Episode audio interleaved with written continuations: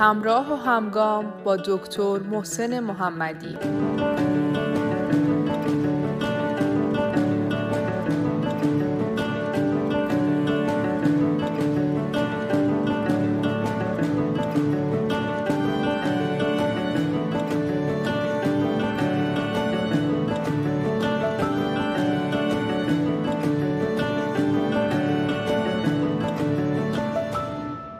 سلام امروز می‌خوام در مورد چگونگی اداره کردن و برخورد با بچه ها در مقابله و روبرو شدن با حوادث و سوانه طبیعی با شما گفتگوی داشته باشم.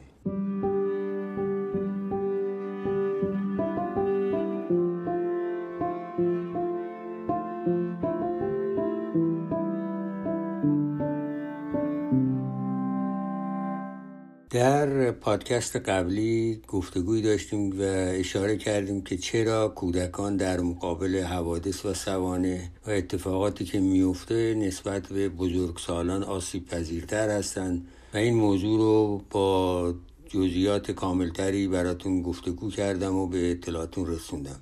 حالا ببینید وقتی بچه ها در حوادث سوانه طبیعی قرار می‌گیرن چگونه به اون واکنش نشون آیا تمام واکنشاشون شبیه همه؟ مطمئنا نه. و این تفاوت بستگی داره به عوامل متعددی. یکی اینکه در چه سن سالی است اون کودک که در معرض حادثه قرار می‌گیره. دوم زمینه شخصیتیش چی بوده؟ شرایط اقتصادی و اجتماعی خانوادهش چی بوده؟ شرایط جامعهش چی بوده؟ و از اون مهمتر چگونگی برخورد در واقع والدین و بزرگسالان دوروبر اونها نسبت به حادثه چیه؟ علاوه بر آن مسائلی مثل شدت فاجعه زخمی شدن یا زخمی نشدن اونا در حادثه از دست دادن والدین دوست و یا نزدیکانشون توی حادثه و چگونگی گزارش و اخبار مربوطه توسط رسانه های عمومی که این هم نکته بسیار مهمی است. که معمولا وقتی که با حادثه ای روبرو میشیم سعی کنیم که میزان رو در روی خودمان و کودکان رو با اخبار نگران کننده در رسانه عمومی کم بکنیم. البته باید اطلاعاتی رو که از لحاظ ایمنی برای ما فرستاده میشه در تمامی رسانه ها دنبال بکنیم. اما نباید اخبار نگران کننده رو دائم شاهد باشیم یا بگذاریم بچه ها مشاهده بکنن. حالا ببینیم چجوری می‌تونیم در این جور مواقع با بچه ها رفتار بکنیم و چه کاری درسته که برای اونا انجام بدیم. این بستگی داره به اینکه اتفاقی که رخ میده آیا اتفاقی است که ما قبلا انتظارشو داشتیم؟ آیا آمادگی برای اون داشتیم؟ آیا به اطلاع ما رسوندن که این حادثه داره رخ میده یا نه؟ اگر چنین باشه که شانس بسیار خوبی است چرا که میشه از قبل کودک رو برای روبرو شدن با این حادثه آماده کرد. و در این جور مواقع به زبان ساده و بدون اینکه بخوایم قضیه رو خیلی بزرگ بکنیم و ایجاد ترس و وحشت در بچه بکنیم حادثه احتمالی رو برای اونها به زبان ساده شرح میدیم. به عنوان مثال مثلا ممکنه در معرض سیل باشیم. برای کودک شهر میدیم. وقتی که به عنوان مثال بارندگی شدیدی شده و این آبهایی که از آسمان میاد نتونه به راحتی در فاضلابا تخلیه بشه و یا در جویها روان بشه این می‌تونه جمع بشه و جمع شدن ناگهانی آب می‌تونه ایجاد حالتی بکنه که بهش میگیم سیل و این سیل می‌تونه مثلا بیاد خونه ها رو به هم بریزه ماشین ها رو ببره. و بهش میگیم که ما باید آماده باشیم که در اینجور مواقع سلامتیمون رو حفظ کنیم و خودمون از خطر دور نگه بداریم و در این مواقع پیش بینیایی رو که شده برای بچه شهر میدیم یا مثلا فرض بفرمایید اگر زلزله می‌خواد بیاد یه مختصر توضیح براش میدیم راجع به زلزله و بعد میگیم که حالا چیکار باید بکنیم که کمتر دچار صدمه بشیم دچار حادثه و یا صدمات ناخوشایند یا زخمی شدن یا مجروح شدن و یا هر حادثه یا اتفاقی رو که ممکن برای ما پیش بیاد و باید از اون جلوگیری بکنیم اینها رو برای کودک شرح بدیم و این اقدامات پیشگیرانه رو به زبان ساده براش بگیم. مزیتی که این مسئله داره وقتی که کودک در این مورد آگاهی داشته باشه این آگاهی به اون یک احساس کنترل و اعتماد به نفسی میده.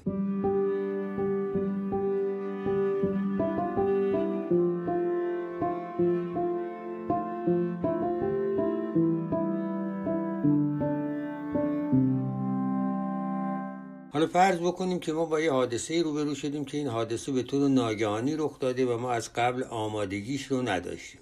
قبل از هر چیزی باید خونسردی و آرامشمون رو حفظ بکنیم. چرا که اگر دقت کردی در شروع گفتم که یکی از دلایل چگونگی واکنش بچه نوع واکنشیه که پدر و مادر و بزرگ از خودشون نشوندن لذا خیلی مهم است که وقتی با حادثه روبرو میشیم خود ما خون سردیمون رو حفظ کنیم و بر اساس دستورالعملهای ایمنی که قبلا در این مورد یاد گرفتیم و یا به طور همزمان رسانه‌های عمومی اعلام می‌کنند اون دستورالعملها رو به زبان ساده و با کلامی کودکانه به کودک توضیح بدیم و همراه با خودمون اون مراقبت ها و اقدامات لازم رو انجام بدیم به طوری که کودک هم با ما همگام و همقدم باشه در این لحظه. اگر بچه در اینجور مواقع دچار ترس، ناآرامی و بیقراری شده باشه وقتی که یک خورده موقعیت امتری رو تونستید فراهم بکنید که خودتون و بچه سیف باشید در این صورت بچه رو سعی می‌کنید آرام بکنید اجازه می‌دید احساساتش برای شما بیان بکنه سوالاتی رو که می‌پرسه با خونسردی آرامی به زبانی ساده براش توضیح می‌دید و اجازه می‌دید که با نشان دادن احساسات و پاسخ گرفتن به سوالاش به همون مسئله اعتماد و کنترل و اعتماد به نفس دوباره برسه و بتونه خودشو تحت کنترل داشته باشه. و همینجور که عرض کردم خیلی مهم است که بعد از حادثه کودک احساسات و افکارش رو بیان کرده باشه و از اون مهمتر واکنش شما و چگونگی پاسخ دادن شما به کودکی که می‌تونه به اون کمک بکنه که بعد از حادثه آرامتر باشه.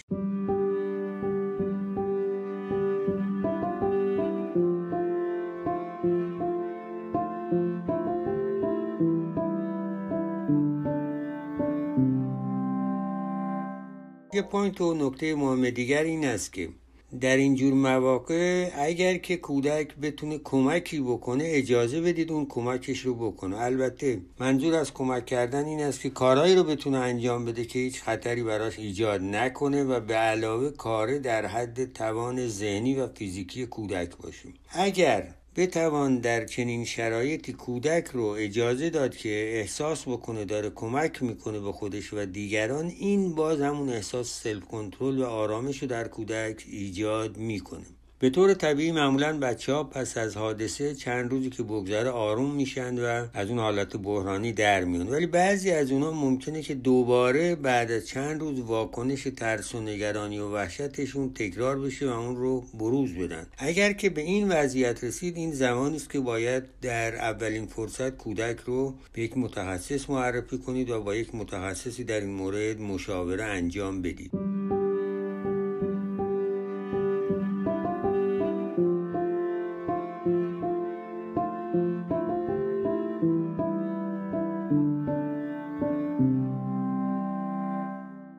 به طور کلی در سنین مختلف بچه ها نسبت به حوادث و وقایع این چنینی واکنش های متفاوتی رو انجام میدن. معمولا بچه های تا سن دو سالگی واکنششون به صورت بدخلقی یا تمپر تنتروم گریه مکرر هست و در اینجور موارد نیاز دارن بچه های این سنی که بیشتر در آغوش گرفته بشن. بیشتر اونا رو بغل کنید نوازش بکنید و با اون گرما و اعتماد به نفسی که از شما ساطع میشه به اونا هم این گرما و اعتماد به نفس رو بدید. اما بچه های سه تا 6 ساله معمولا واکنششون اینجوریه که از لحاظ رفتاری برمیگردن به مراحل رشدی قبلیشون. به عنوان مثال مثلا بچه‌ای که خودشو خیس نمی‌کرده کنترل ادرار و مدفوع داشته در چنین مواقعی ممکنه که کنترل ادرار و مدفوعش از دست بده. و یا فرد بفرمایید شروع کنه دوباره به مکیدن انگشت. و کارهای از این قبیل که این یا حالت ترس و وحشتی که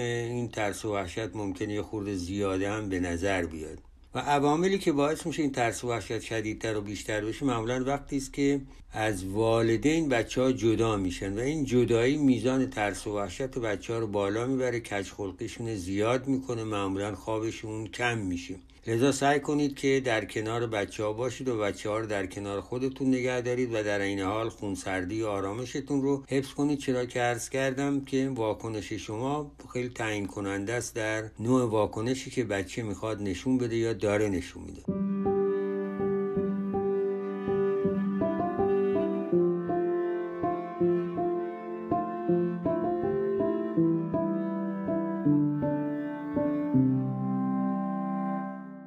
اما بچه هایی که بزرگتر هستن بین سنین 7 تا 10 سالگی هستن اینا معمولا ممکن است واکنششون به شکلهای دیگری باشد. مثل عصبانیت، پرخاشگری و یا حالتهای افسردگی و مهمتر از همه ترس از تکرار حادثه است. و یه مسئله که در این سنین ممکنه پیش بیاد این است که گاهی این بچه ها در این سن با همسن و سالانشون صحبت می‌کنن و ضمن گفتگو با همسن و سالان گاهی اطلاعات غلط و یا ترسناکی یکدیگر منتقل می‌کنن.